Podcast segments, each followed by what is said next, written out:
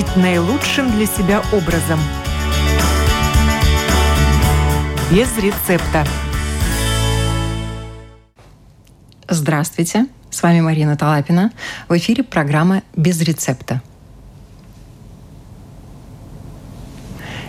Это не просто пауза. Я замолчала намеренно, потому что сегодня у нас пойдет речь о молчании. Вернее, о ретрите молчания. И чтобы об этом узнать подробнее, мы пригласили к нам в студию, я очень рада представить, основатель и руководитель общественного центра «Школы Света Рейки», психолог и необычный человек Михаил Мушинков. Здравствуйте. Здравствуйте, Марина. Очень рад снова видеться и поговорить о чем-то важном. Это всегда здорово. Я предлагаю сначала поговорить о молчании. Что есть молчание в жизни человека? Да, здесь без философии никак не обойдешься. Молчание в жизни человека есть обморок в основном. Да, тогда, когда что-то физиологическое выключает его сознание, и он молчит. В основном человек не молчит. Даже если говорить о том, что он спит, все равно во время сна он прокручивает какие-то мысли.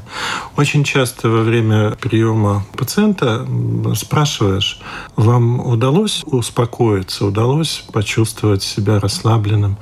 Он говорит: да, тело расслабилось, но голова все время говорит.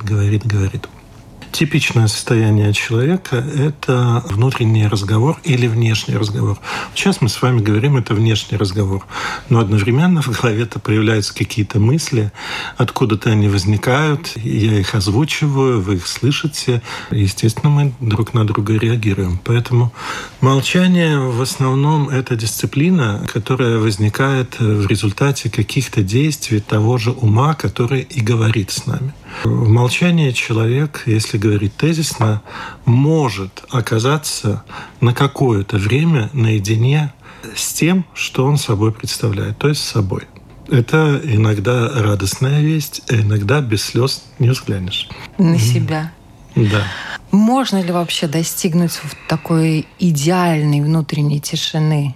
Иногда, когда мы говорим об идеальной внутренней тишине или состоянии такого тотального покоя, мы чего-то представляем таких людей, которые сидят среди бамбуков, где-нибудь, где никого нет. Вот тибетские монахи, у меня большая история общения с буддийскими просветленными ламами. У меня есть буддийские имена. Я проходил очень много интересных практик. Очень много это мне дало. И вот там, например, были знакомства с ламами, которые сидят в пещере по 5, 10, 15 лет, ни с кем не общаясь.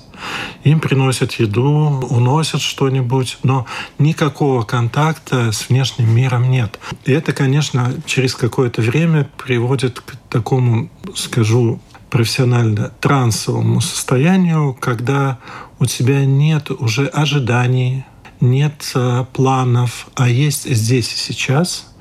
И вот когда вот это вот состояние здесь сейчас возникает, то тогда возникает и внутренняя тишина. Она выглядит как звенящее эхо. Такое вот, когда ты сидишь, мыслей нет. Я говорю об этом убежденно, потому что я это переживаю много раз. И иногда в течение даже дня никакого не ретрита, а просто опыта жизненного. И вот они погружаются в это состояние.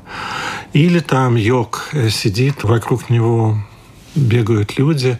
А помните этот фильм «Белое солнце пустыни», когда граната взорвалась, а там эти сидят, эти аксакалы, шапки у них слетели, а они не поменяли ни выражения лица, ни позы. Как сидели, так и сидели. Вот это внутренний покой. Но это же иллюзия.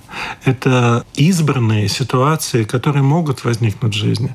Но у большинства из нас таких условий нет. Поэтому мы должны научиться на максимально возможном уровне находить это состояние внутреннего покоя, внутренней тишины в нашей обычной жизни. Это сложно, потому что жизнь провоцирует все время нас на какие-то реакции. Реакции сопровождаются мыслями, и, в общем, тишина уходит. Поэтому это многолетняя тренировка. но ее можно достичь, и не оказываясь ни в какой секте или под руководством какого-то просветленного учителя, а просто за счет личной дисциплины. И самое главное, я об этом, наверное, потом скажу, понимание, зачем и как. То есть состояние без мыслей, без образов в голове, оно возможно. Но, естественно, к нему надо готовиться. И что нам в первую очередь мешает достигнуть этого состояния, это речь. С одной стороны, она бесспорно нам помогает. Это необходимая часть коммуникации между людьми для того, чтобы они могли договориться друг с другом и так далее. Но речь вообще это достаточно такая ёмкая затрата энергии. И, насколько я понимаю, через ретрит молчания можно как раз восполнить те запасы энергии, которые расходуются в том числе и на речь. Я права? Часто хочется повторять и повторять, что мы живем в мире иллюзий. Мы придумываем какие-то идеи и начинаем в них верить. А правда возникает или ответ на вопрос возникает только тогда, когда мы сами в этом оказываемся. Что такое речь? Речь — это мысли, которые мы слышим. Единственное, что речь и мысль делятся на две категории. Подготовленная речь — это как вот вы заглядываете в конспект сейчас. И речь спонтанная, когда ты не готов услышать себя. Это, в общем-то, такой стриптиз духовный, когда ты вот раз и что-то сказал. Вот как у нас сейчас идет запись, вот все, что я скажу, будет записано. Ответственность колоссальная. Но если ты свободен, если ты внутри не зажат, то речь будет нормальная. Но дело в том, что по потере энергии я бы сказал, что речь не самая сложная вещь, а вот молчание, искусственное молчание, к которому человек не готов. То есть он запрещает себе говорить, но чувствует. Он запрещает себе высказать свое мнение от страха, например, но продолжает чувствовать. Он говорит, он отчаянно говорит внутри, но мы этого не слышим. Это те пациенты, я все-таки терапевт, который ведет каждый день прием пациентов. И я это слышу от людей, которые говорят: я предпочитаю не вмешиваться, я терплю, говорит женщина о своем муже. Я боюсь что-то сказать, потому что, почему человек боится? Наказание боится. Или боится быть неправильным для того, кто ждет, что он будет правильный. В общем, много нюансов. И когда человек не говорит, но думает об этом, это приводит к тому, что организм начинает страшно напрягаться. Я иногда говорю людям конкретно: начинайте говорить. Вы говорите, говорите. Если вы не готовы говорить кому-то, вот сядьте, поставьте фотографию тому, кому вы хотите сказать какие-то слова перед собой, и говорите ему то, что накипело. Много историй на эту тему. Хотите, расскажу одну? Давайте. Да. Была девочка много-много лет назад, которая пришла просто с улицы. Нервная, нет работы, нет образования. Прибежала дядя Миша, помогите. Начал я её заниматься, как и своими учениками.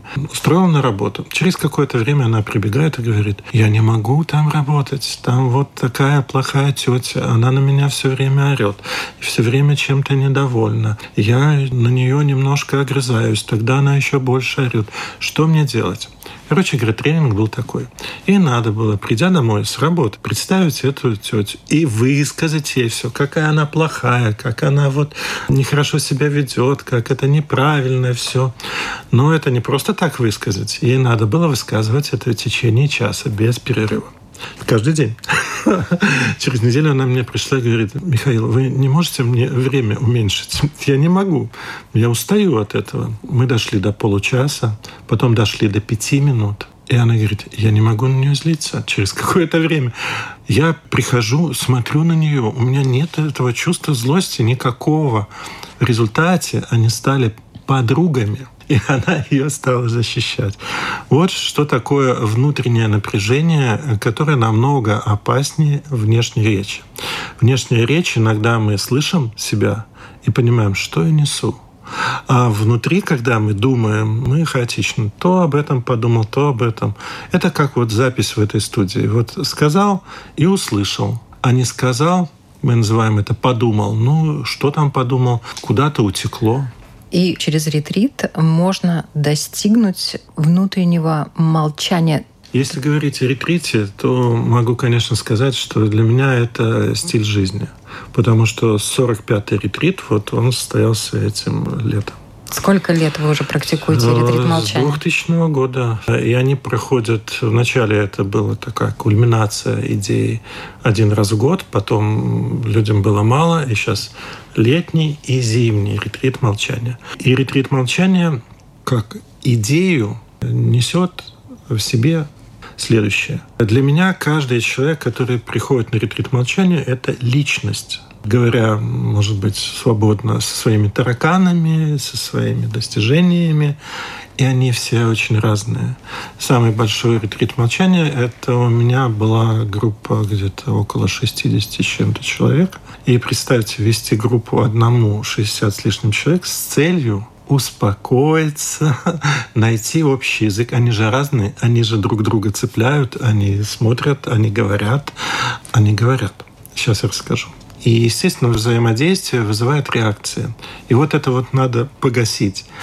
На одном из ретритов удалось достичь такого состояния группы. Вначале это были очень длинные ретриты. Сейчас, в связи с современными особенностями, у меня ретриты 3-5 дней максимум, а так до 2 недель они были. Каждый человек, который туда попадает, он приносит с собой весь свой опыт. И вот, например, один из ретритов, когда состояние достигнуто не личности, а группы, что самое сложное. Мышки выходили и слушали, как я что-то там говорю группе.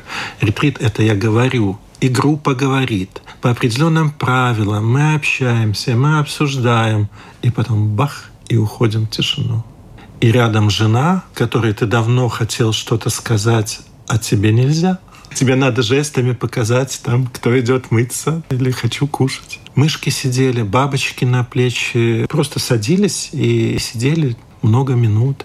Птицы садились вот так вот, и как будто мы скворечник какой-то, да, и сидели. Было удивительно. Кстати, в этом ретрите могу рассказать о чуде, например. Много вообще в жизни было чудес и есть. Но вот такое было чудо. Когда люди находятся в определенном состоянии очень высокого состояния сознания, гармония, покой, любовь. Однозначно внутренний покой. Если там нет любви, покоя нет. Но вот надо добиться этого состояния. И вот ночью пожар. Это было недалеко от Екапилса. Там мы жили в хуторе, и там он на горе, и там у хозяина был построен такой очень красивый, из хорошего материала, ну, назовем его сарай, но хозяйственный. Там стояли машины, антиквариат, который он собирал, там трактора, инструменты. И вот он загорелся. Мы ночью просыпаемся, 3 часа, ракеты кто-то пускал, и ракетница упала. Видим этот пожар, и вот все выходят, а они выходят какие? Они выходят в этом состоянии. Стоит жена и муж хозяева, которые тоже участвовали в ретрите. И они спокойно смотрят. Я говорю, как дела? Он говорит, ну что? Ну вот, горит. Пожарника вызвал. Стоим, смотрим. Ни паники, ни хаоса, ни слез, ни ай-яй-яй. Стоим. И вдруг, я рейки занимаюсь уже много лет, я говорю, давайте войдем в это состояние потока энергии высокого уровня рейки. Переводится как духовная энергия. И дадим на этот пожар сушь, лето. Вокруг не капли дождя много-много дней. А это же пожар. А там рядом деревянные дома, там поля, все высохшее. И мы стали и начали делать сеанс. Но я подчеркиваю, в определенном состоянии, не просто энергию хорошую. Да. И вдруг видим, искры летят от этого дома. Большой-большой дом. Крыша обвалилась, и летят искры в небо. И вдруг они останавливаются, как будто невидимый купол над этим пожаром. Хлопаются об этот невидимый купол и падают вовнутрь. Не летят во все стороны. И ничего не загорелось. Но когда приехали пожарные, они сказали, что они никогда не видели такого эффекта, чтобы от пожара расплавился металл, алюминий, все растеклось, как вот в мартеновских печах, да, растекается по земле, потому что они говорят, каким-то образом здесь возникла атмосфера невероятно большой температуры.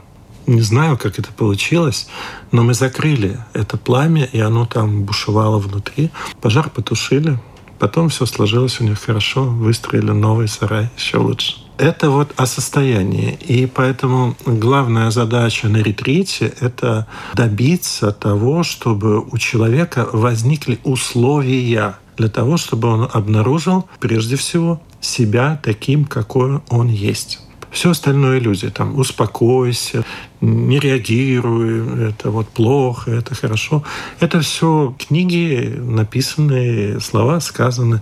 Но почему-то не получается. Пока человек лично не обнаружит эту внутреннюю тишину, все это ерунда. И моя задача как учителя сделать так, чтобы человек, обнаружив себя, увидев свои ресурсы, а они универсальны для всех. Для японцев, китайцев, украинцев, русских, латышей и белорусов сейчас популярных. Для всех абсолютно.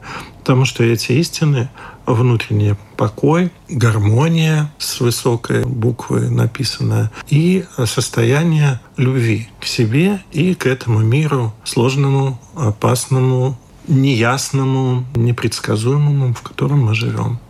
И вот когда человек в тишине обнаруживает эти состояния, вот это вот и является целью ретрита. Мы говорим, мы общаемся, но есть моменты, когда мы погружаемся в полную тишину. Поэтому, когда меня спрашивают, это все молчать надо будет? Я говорю, нет. Но есть определенные правила. Там, отключаем мобильные телефоны, не звоним. В течение всего этого времени, да. В течение всех этих дней. Вот. Предупреждаем родственников заранее. Предупреждаем, куда звонить, даем телефон администратора. Если что, звонить туда. За 45 ретритов искали людей 2 раза. Один раз не могли найти ключ от дома, 2-й раз заболела собака. Все. Я на эту тему шучу так. Я говорю, вот видите, мы особо-то никому не нужны. Оказывается, можем. Можем, да. Можем отключиться от этого мира, и он не пропадет, он не разрушится. И дети наши не погибнут. Да, и кто-то за ними посмотрит, и собаку кто-то выведет. Это всего лишь разрешение быть немножко в другом мире, в котором, в общем-то, мы рождены. У всех ли получается вот войти в это состояние тишины, внутреннего молчания? Может быть, не с первого раза, через несколько ретритов?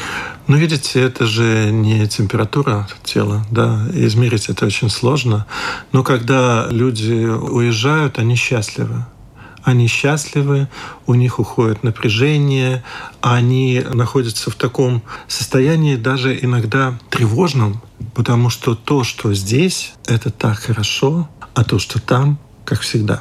И им вот эта вот сверхзадача — сохранить то состояние, которое у них сейчас, потому что они чувствуют эту ценность этого состояния, желаемость этого состояния, драгоценность этого состояния.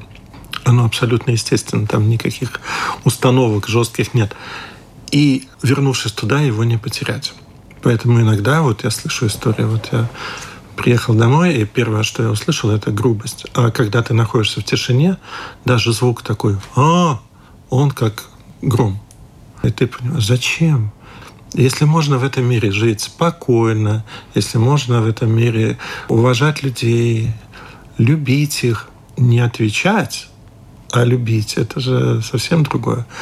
И можно в этом мире так существовать, но ты сталкиваешься с другим, и это очень сложно. Но все, абсолютно все, я бы этим не занимался, все это получают, неудач не было за все эти годы.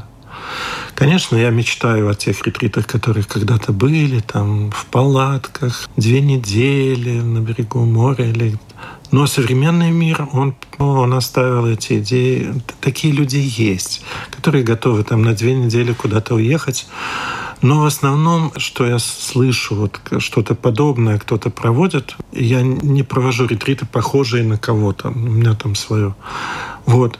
Это в основном почему-то какие-то странные, жесткие, деструктивные организации, в которых очень жесткая дисциплина.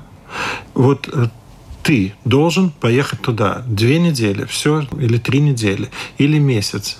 Я знаю одну организацию, мне они рассказывали, где с самыми тоже высокими идеалами, самыми высокими идеями люди приезжают, им закрывают глаза, завязывают глаза, и они живут с завязанными глазами, себя обслуживая, готовя, убирая, слушая учителя до 2 недель. но психика у некоторых из них... Но это серьезные испытания, которые для буддийских монахов... Готовят длительное время. Да, и то, их готовят к этому длительное время. А здесь просто вот глаза завязаны. И там не молчание, они говорят, но они ничего не видят. И я большой противник вот таких жестких вещей, которые заставляют человека, например, молчать.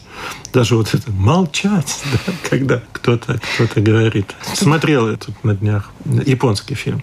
И там отец говорит дочери, что она там должна выйти замуж за нелюбимого. Она открывает рот, он говорит «молчать! Замолчи! Не возражай!» Да, она промолчала, но она проговорила это. И поэтому ретрит для меня, молчание — это молчание свободы. Это тогда, когда человек чувствует себя абсолютно свободным, но он окунается в новую идею, которая убирает, ведь не идея же замолчать, а идея найти в себе те ресурсы, которые позволяют человеку быть спокойным и уравновешенным в сложной атмосфере обычной жизни, не монашеской, не каких-то там пещер жизни, да, а вот где есть там мама, папа, муж, который там не ценит, дети, которые не слушаются. Мне кажется, это особенно ценно для родителей. Да. Да, для родителей миллион историй, как меняются отношения детей и матерей.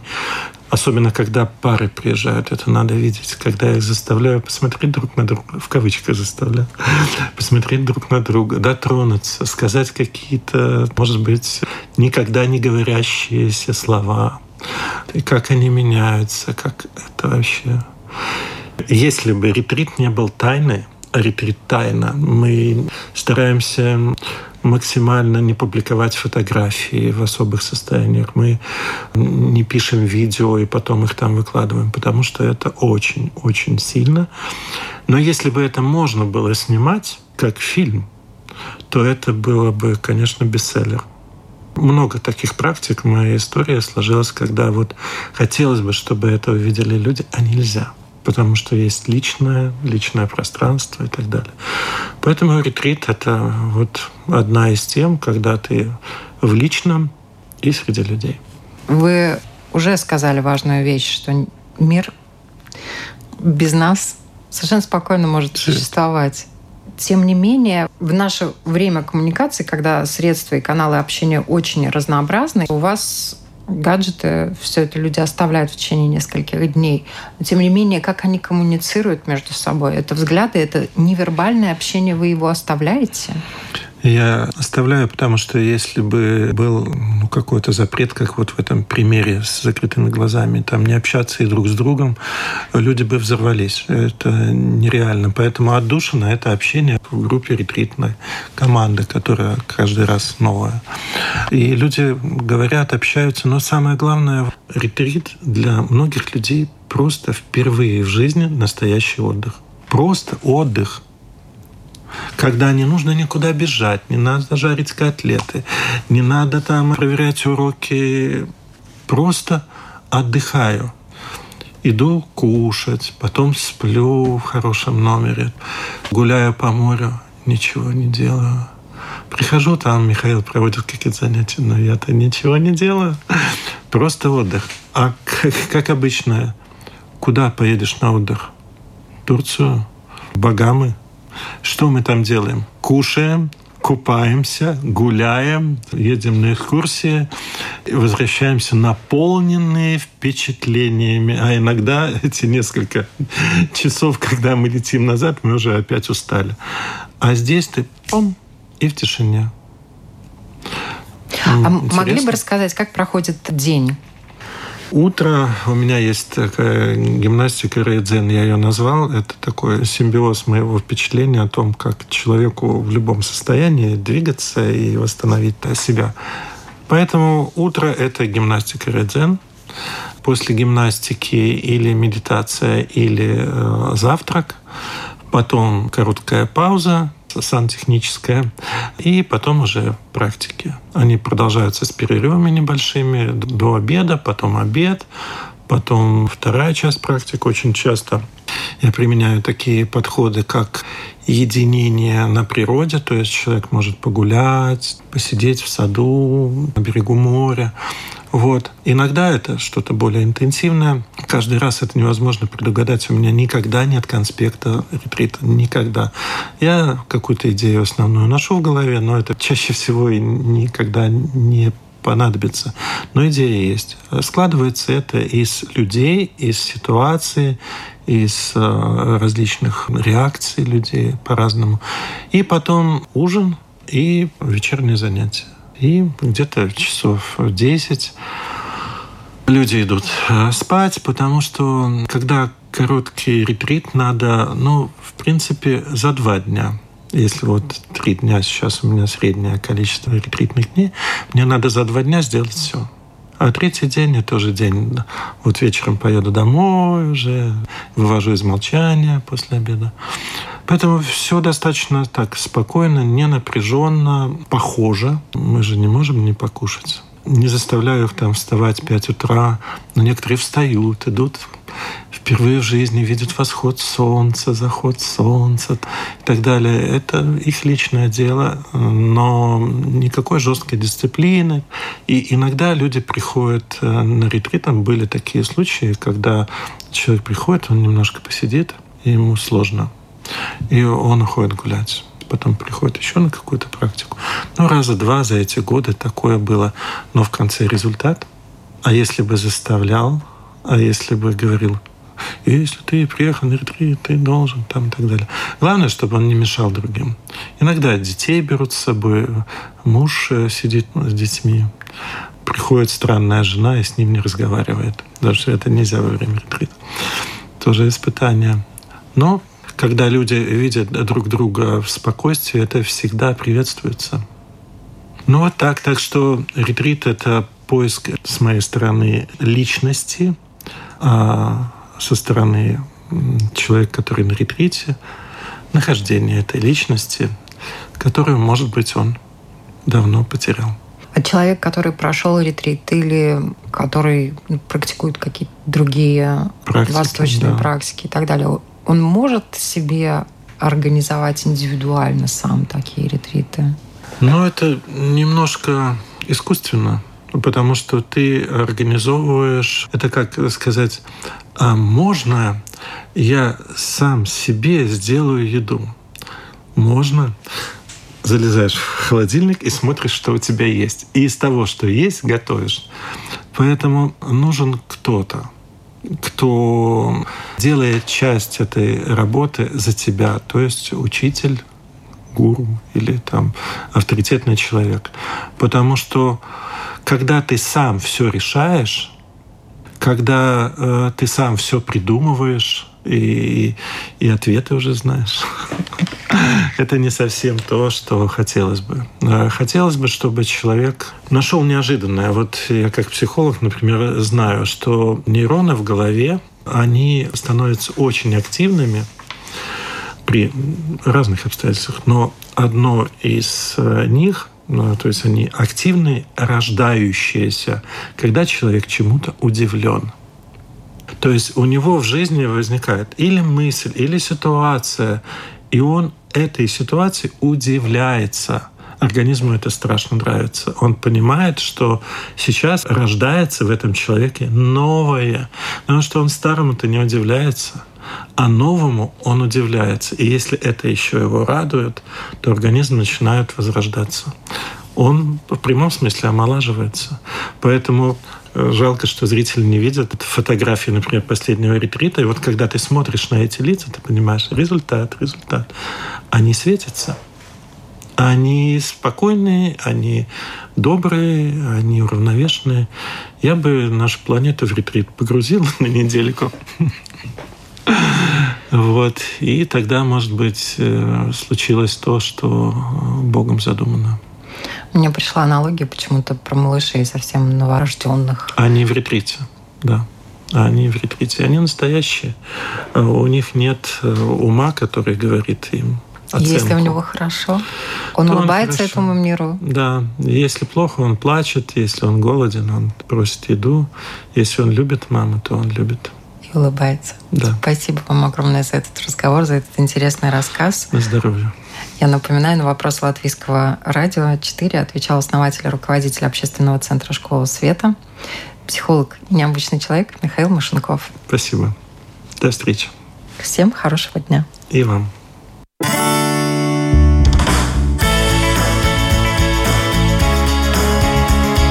Жить наилучшим для себя образом. Без рецепта.